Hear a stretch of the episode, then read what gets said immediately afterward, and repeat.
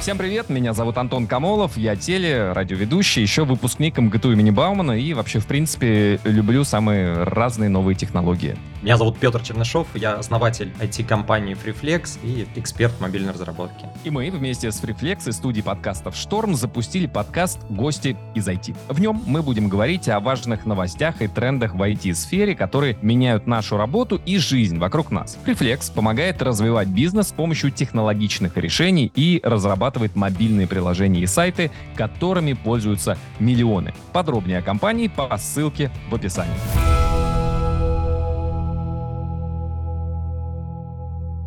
В этом выпуске мы будем разбираться в тонкостях российских операционных систем, для чего они нужны, если вообще есть Windows, macOS, Ubuntu, какие есть сложности в разработке насколько вообще они функциональны и безопасны. Да, и у нас эксперты, которые действительно разбираются в этом вопросе. Роман Алиудин, директор департамента разработки компании «Открытая мобильная платформа». Команда Романа отвечает за разработку операционной системы «Аврора» для мобильных устройств. И Алексей Хорошилов, ведущий научный сотрудник Института системного программирования имени Иванникова Российской Академии Наук, руководитель технологического центра исследования безопасности ядра Linux. Постараемся в сегодняшнем эпизоде обсудить и вопросы мобильных, и десктопных операционных систем, систем. В общем, будет интересно. Подключайтесь. Роман, здрасте. Привет. Алексей, приветствую. Добрый день. Поскольку у нас аудитория достаточно широкая, а не только продвинутые, сильно продвинутые в IT люди, то давайте попробуем дать определение, что вообще в принципе такое операционная система. Алексей, давайте вам я задам этот вопрос. Операционная система, по сути, это прослойка между приложениями и железом. И она решает две основные задачи. Первое, чтобы приложения смогли работать на различном железе, не задумываясь об этом. То есть это некоторый слой абстракции. Представьте себе, если бы каждое приложение само училось бы работать с каждым конкретной моделью принтера. Это был бы кошмар. Операционная система предоставляет некоторый унифицированный интерфейс, с которым пользуется каждое приложение, и, соответственно, каждый принтер поддерживаемой операционной системы доступен в этом приложении для печати. Роман, вы в большей степени работаете э, с операционками для мобильных устройств. Вот все, что Алексей сказал и описал операционную систему для десктопов, все ровно то же самое можно сказать и о мобильных ОС. Да, это справедливо вообще для любых операционных систем. То есть mm-hmm. задача операционной системы — это организация вычислительного процесса, то есть управление железом, управление периферией и предоставление интерфейса как прикладным программам, так и пользователям, в том числе предоставление графического интерфейса, если мы говорим о мобильных операционных системах или о десктопных операционных системах. Хорошо, что у нас сегодня за столом представитель Российской Академии Наук, если я ошибусь в определениях, меня поправят. Ну, к счастью, да, мне пришлось писать в том числе определение для большой российской энциклопедии операционной системы. Но вот с академической точки зрения, в общем-то, определение на этом заканчивается, но все уже привыкли, что помимо, собственно, вот базовой функциональности операционной системы, в операционную систему как минимум входит целый набор базовых приложений. То есть если вы предоставите десктопную операционку, в которой будет только терминал, как это было 30 лет назад, пользователи не поймут, все ждут, что там будут файловый менеджер, куча встроенных приложений. То же самое касается сегмента и серверных операционных систем. Кучу сервисов, все ждут, что будут из коробки доступны. Да, это очень важный момент на самом деле, что сегментов, где используется операционная система, очень много. И иногда мы даже не задумываемся об этом, что, в принципе, любая электроника, даже носимая, часы, маленькие устройства, они, скорее всего, в себе содержат маленькие операционные системы, поскольку это мировая электроника, продуктовая разработка пришла к тому, что так проще делать прикладные продукты, так быстрее разрабатывать прикладные продукты, когда вот эти абстракции, железо, операционная система и прикладной софт разделены. Но про часы это, Роман, вы имеете в виду часы все-таки типа Apple Watch? Да, да, да, смарт-часы, да, смарт-часы, нет, конечно, да. У меня вообще механические, то есть тут как бы вся операционка — это моя рука, которая подзаводит их раз в сутки. Хорошо, вопрос такой, он, наверное, глобальный, я не знаю, насколько вы сможете ответить. В принципе, по большому счету, вот что я вынес, да, что операционная система — это такой базовый фундаментальный программный продукт, без которого работа на компьютере, на мобильном телефоне невозможна. То есть она возможна без каких-то сервисных программ, приложений и так далее. Без операционки это невозможно. Соответственно, предполагаю я, это, наверное, и мало того, что сложно, еще и очень дорого. Есть ли какие-то оценки, сколько в принципе стоит разработка операционной системы? Как мы уже сказали, операционные системы используются в разных сегментах. Есть, допустим, операционные системы для авиации. Для им предъявляются ос- особенные требования, особенно по безопасности, особенно по тому, как должна реагировать операционная система на ошибки и так далее. Есть операционные системы потребительские для десктопа, допустим, или для мобильных устройств. Есть операционные системы встраиваемые. Допустим, когда вы приходите домой и включаете стиральную машину, там есть операционная система маленькая, и в зависимости от требований операционной системы, ее широты ее использования и от функционала, у нее будет разный размер. Поскольку у нее будет разный размер, стоимость ее разработки тоже будет разной. Скажу, наверное, так, что сейчас, если говорить в мире про крупных вендоров,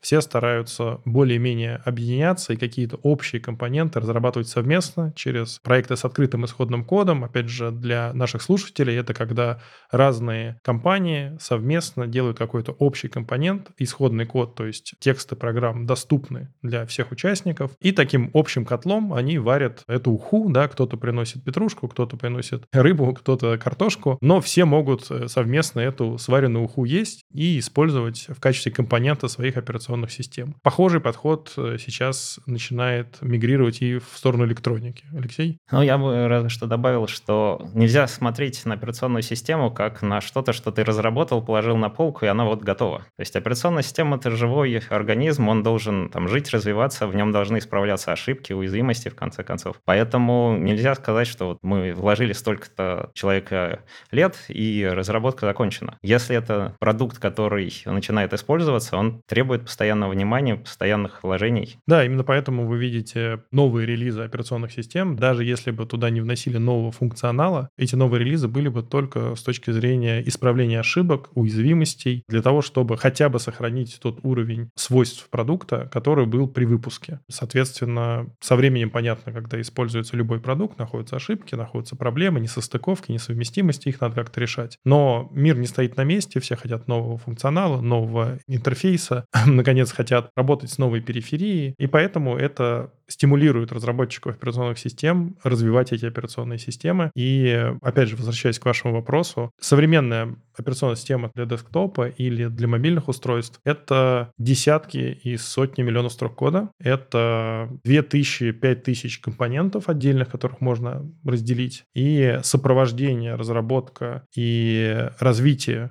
этих компонентов это огромнейшая работа. Это не только программисты, это тестировщики, это специалисты по инструментам разработки, девопсы, которые дают сервисы для разработчиков. Это внедренцы, огромная работа, огромные коллективы и, что самое важное, на самом деле, достаточно высокая экспертиза, потому что всегда но... разработка операционной системы сильно Роман, связана с железом. Извините, что вклиниваюсь, но правильно понимаю, что если это попробовать перевести в деньги, то это десятки, а то и сотни миллионов долларов, да? Я просто пытаюсь спроецировать, например, на бюджет компьютерных игр. Бюджет крутых э, релизов, он составляет сотни миллионов долларов сегодня. Мне видится, что операционная система вряд ли проще и, наверное, соответственно, вряд ли дешевле, да? То есть это порядок именно такой? Ну, даже может быть выше. Опять же, зависит от не, Раз, я, размера я не операционную систему для стиральной машины или для холодильника. Это я, это я помню. Ну, она, кстати, тоже может быть очень даже не дешевой на самом деле. И особенно дорогими являются операционные системы, которым определяются повышенные требования безопасности, где каждая строчка кода должна быть особым образом верифицирована. А это и авиация, и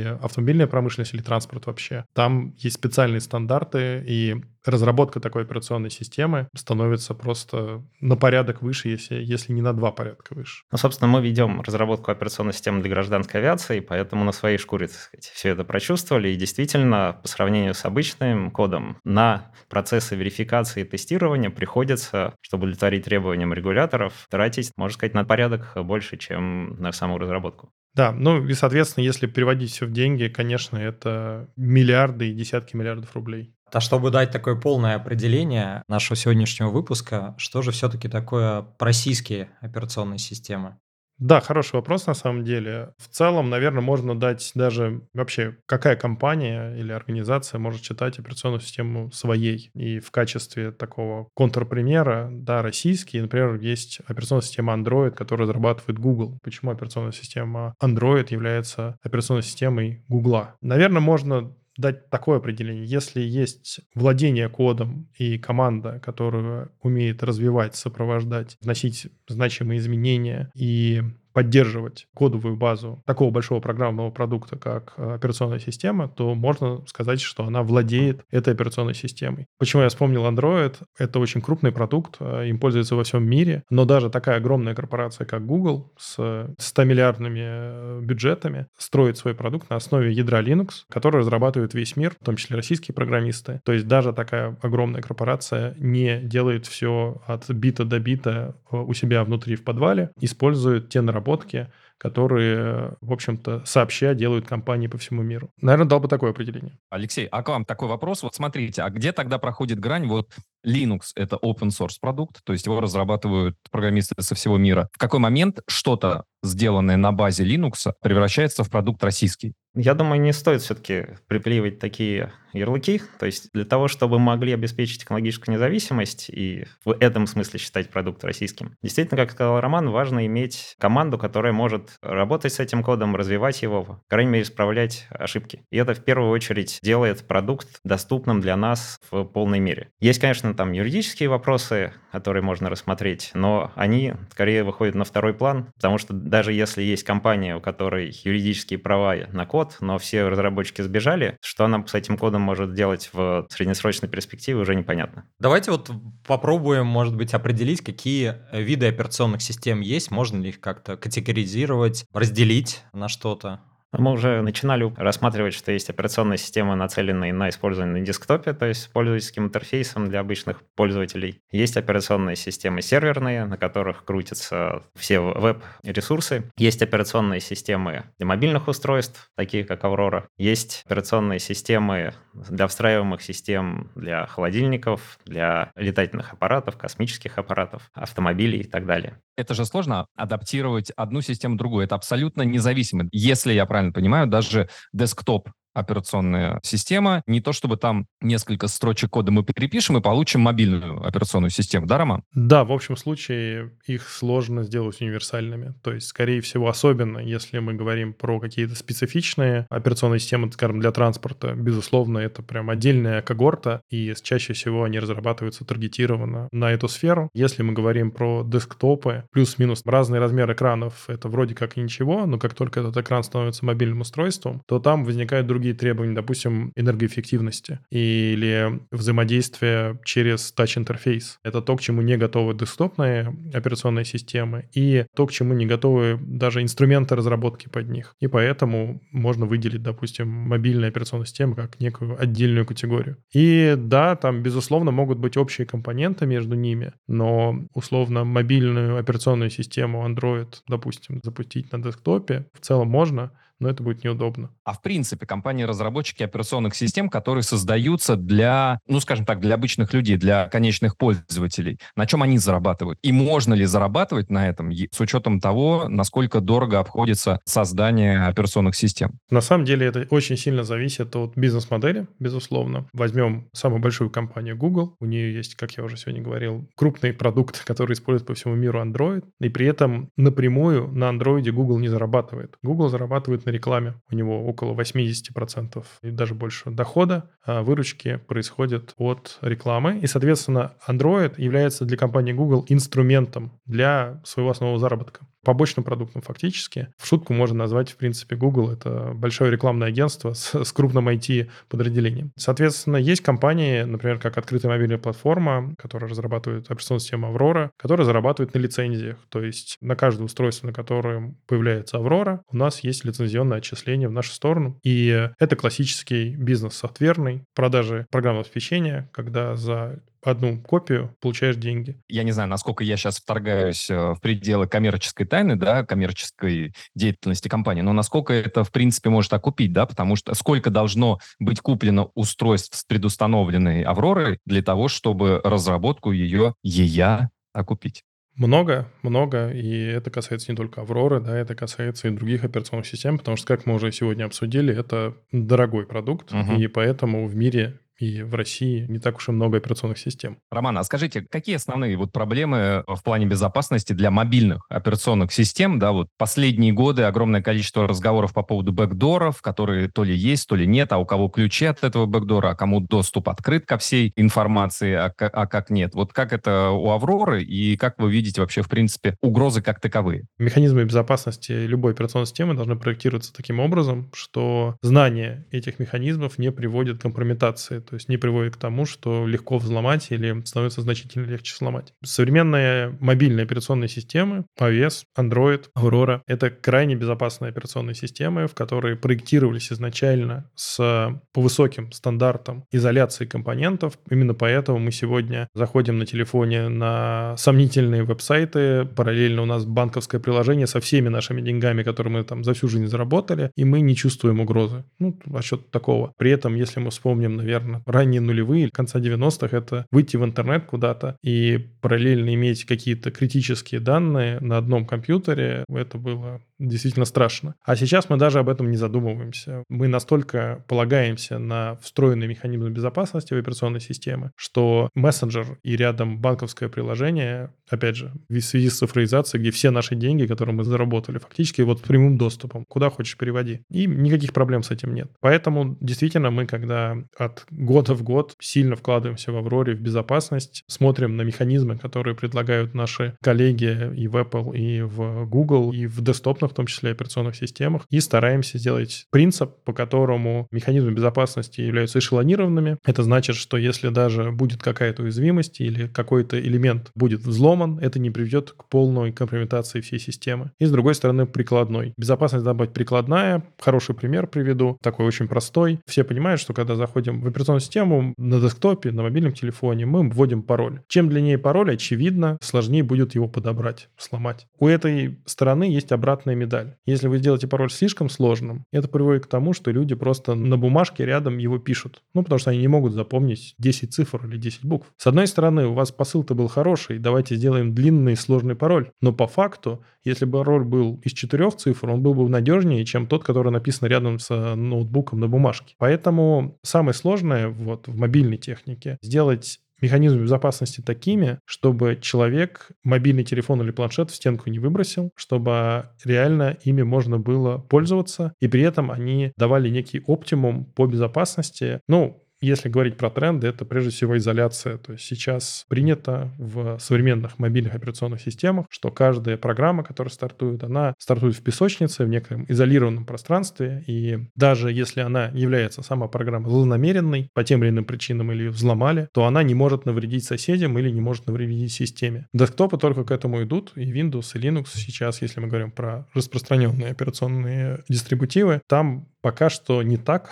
Пока там, в принципе, если вы аутентифицировались, вы вошли в систему, то все хорошо, все приложения имеют равные права, в том числе к данным друг друга. Вот в мобильной технике уже на некий уровень выше. Алексей, есть что добавить? Там полностью соглашусь. Вопрос еще, Роман, про легализованный доступ к данным. Вы рассказали про угу. злоумышленников со стороны. Легализованный, ну, то есть, условно говоря, Агентство национальной безопасности, да, вот оно за всеми следит в Америке. ФСБ за всеми следит в России, ну, мы предполагаем. МИ-6, наверное, в Англии. И все по всему миру еще перекрестно друг за другом следят. Так ли это на самом деле? И в любой ли операционной системе есть вот такие вот потайные ходы? Да, и, Роман, я спрошу проще. Есть ли в операционной системе Аврора вот какие-нибудь там закладочки, что вот пользователь скачивает, а там товарищ майор может это посмотреть? Да, я понял вопрос. И, ну, соответственно, себе, да. И себе в закладочки не, поставить. Не, не, не уполномочен отвечать за АНБ и другие иностранные спецслужбы, как и российские, но скажу следующим образом. Поскольку наш продукт сейчас является корпоративным, мы предлагаем то, что, наверное, не предлагает ни одна другая мобильная операционная система. Это работу в полностью изолированном контуре. Что это значит? Это значит, что крупная компания, нефтегазовая пусть, да, может купить себе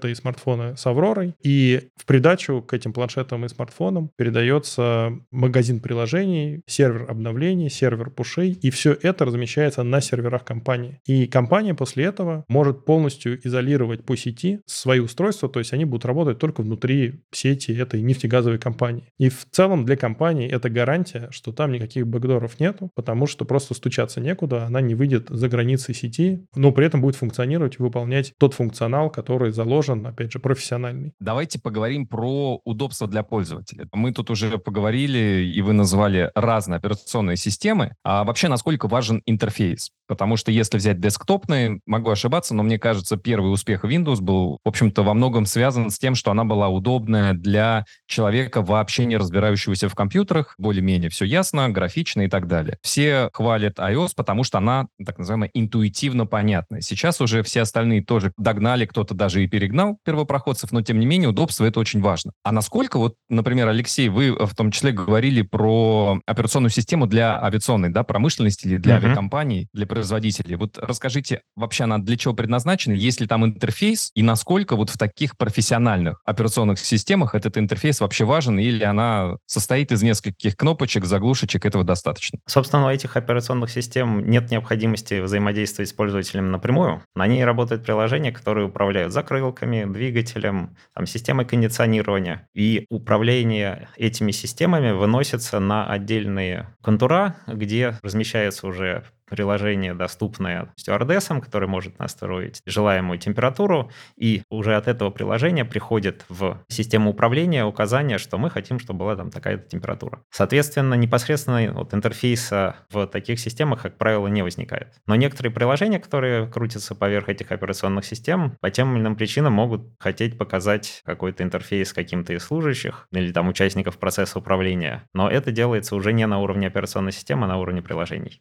Да, вот мне тоже интересно, я такой не сильно большой, но пользователь Авроры, периодически смотрел мобильные телефоны с Авроры, и интересно вот, наверное, такая уникальная часть, дизайнерская с точки зрения гайдлайнов, операционной системы, жестов, как мы привыкли, тачей, да, различных. Интересно, как это устроено в Авроре, и как пришли к тому, вот я знаю, есть какая-то лампочка, да, которая там загорается, подсказывает. Интересно, как вообще строится вот этот опыт по созданию интерфейса операционной системы. Роман, можете чуть да, безусловно. Смотрите, мы все-таки пользовательская операционная система, не такая, как вот рассказывал Алексей для авиации, которая без интерфейса. В современной мобильной операционной системе или в планшете все хотят удобства, переключения между задачами, хотят красивый, наконец, интерфейс и часто выбирают, исходя из своих представлений или представлений рынка о красивости интерфейса. И это, безусловно, вызов, поскольку iOS и большинство андроидов имеют очень красивый интерфейс. И наша такая задача, хоть мы и являемся профессиональным инструментом, соответствовать, в идеале быть лучше. С одной стороны, мы хотим быть оригинальными, ну, не повторять все один в один, потому что как только ты начинаешь повторять, ты начинаешь терять компетенцию, потому что если, допустим, вот как сказал Петр, жестовое управление — это очень большая часть интеракции с устройством. И если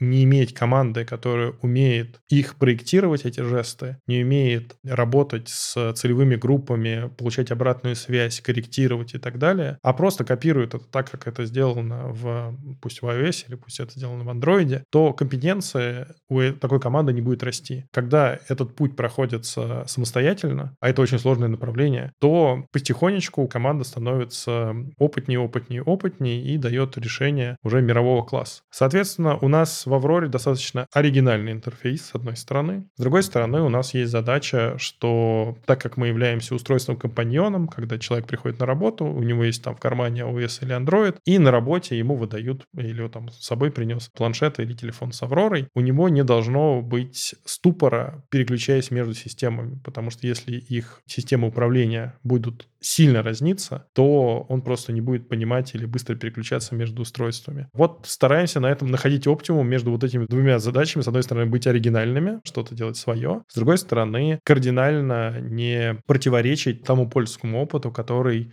есть у пользователей iOS и Android. И я думаю, что особенно с новой версией операционной системы Aurora, которая выйдет в конце года, нам это удастся, потому что мы достаточно кардинально коллегам поменяем интерфейс и то, как человек работает, особенно с планшетами. Очень интересная тема, я тут просто докину. Как, наверное, определить эту тонкую грань. Вот Роман сказал, что с одной стороны операционная система должна быть похожа на другие, чтобы не выводить человека из зоны комфорта, потому что я вот помню свой опыт в старших классах школы, в студенчестве, я там использовал Linux, тот же Ubuntu, потом переходил на macOS, и все равно это элемент выхода из зоны комфорта, как говорится, no pain, no gain. И то же самое мотивировать широкую массу людей, вот особенно для B2C продукта, выйти вот из этой зоны комфорта, это, мне кажется, очень сложно. Наверное, мой вопрос, как можно это оттестировать, вот понять, где эта грань и как понять, что мы ее не перешли фокус-группы, то есть у нас есть, и большое спасибо людям, кто участвует Аврора Бета. Это программа, где мы обычным пользователям раздаем бесплатно телефоны с Авророй. Они пользуются Авророй в повседневной жизни, выполняют иногда задания. Нам интересен их опыт пользовательский. Они пишут э, некоторые отчеты. Допустим, прилетело обновление, стало ли удобнее,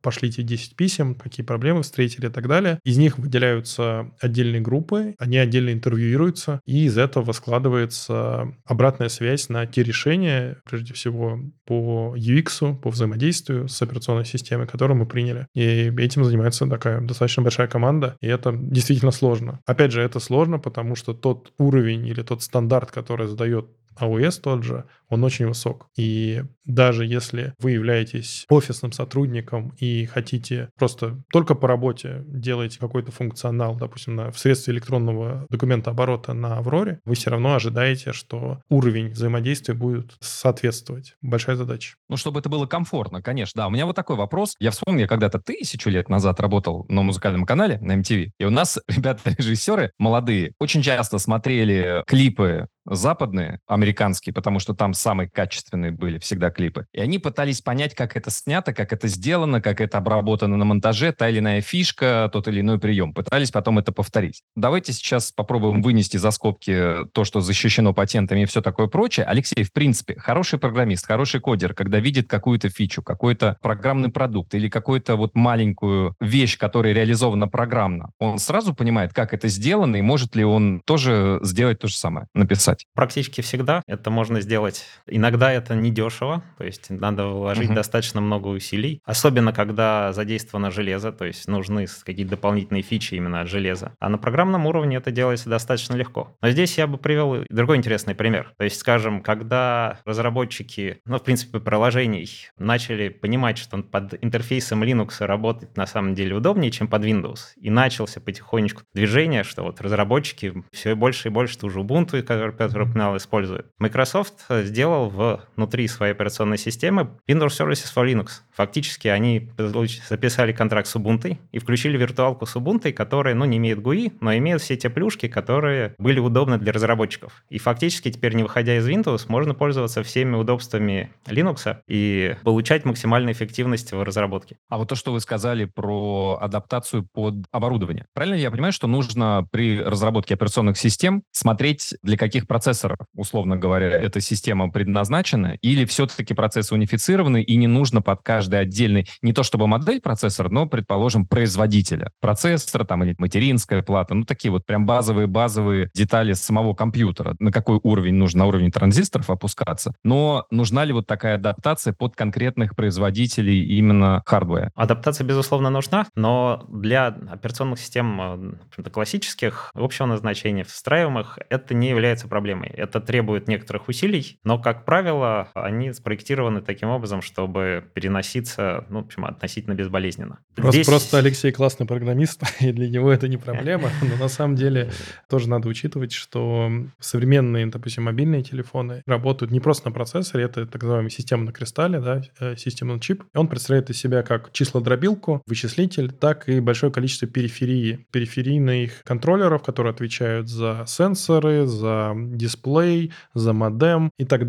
И вот каждому из этих контроллеров должен быть драйвер. И, как вы понимаете, моделей процессоров систем на кристалле очень много, и под каждую из них нужно делать адаптацию, иногда простую, иногда это несложно, можно просто докинуть какие-то драйвера для периферии, иногда сложную, потому что появляются новые архитектуры, процессоры распространены в мобильной технике на архитектуре ARM, сейчас поднимают голову RISC-V, посмотрим, что у них получится, держим кулаки, но тем не менее это другая архитектура, архитектура, под нее нужно другое ядро, другая адаптация ядра, скажем так. И под нее нужны компиляторы, которые будут собирать приложения и программы под эту архитектуру. С одной стороны, мы привыкли вот на десктопах, что есть некие унифицированное железо Intel, AMD, и оно более-менее совместимо, и действительно мы можем на диске прийти с э, Windows, и она установится и туда, и туда, и сюда. На рынке ARM-процессоров такой унификации нету, к счастью или к сожалению, да, с одной стороны, диверсификация некоторая, конкуренция, наконец. С другой стороны, действительно, вендорам, производителям нужно адаптировать компоненты операционной системы под конкретную систему на кристалле. Да, я здесь, наверное, тоже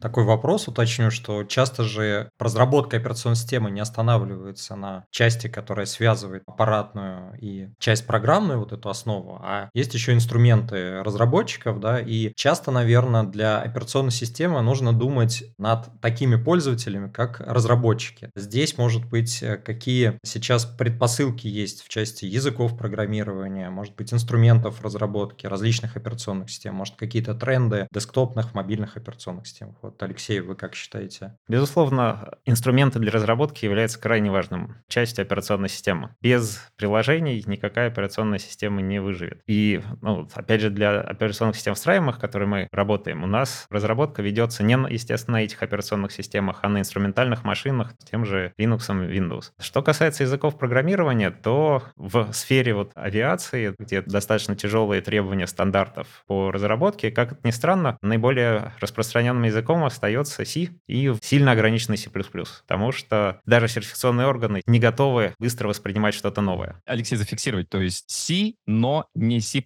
Ну, хорошо, что не Basic или там Turbo Pascal. то есть это связано с тем, что какая-то специфика, что C++ слишком сложен и избыточен, как язык программирования. Я просто еще помню, я когда был студентом, мы изучали C++ после C, и типа, ну, для меня лично это было сложноватенько, но как-то понятно было, что за этим будущее. И тут на тебе, мы в будущем, а C++ нет. C++ много слишком продвинутых фич, которые делают слишком, да. написание безопасного кода слишком сложным. И, наверное, верификацию, Прикольно. да, наверное, если делать. Ну и, безусловно, верификацию. Ну да, то есть C++ да. действительно популярен. Вы зря не проинвестировали, Антон, в свои знания C++. Сейчас бы были бы... были, были бы, годы об этом. Мы, может быть, даже вас взяли бы на работу, потому что в операционной системе Aurora очень много написано C++.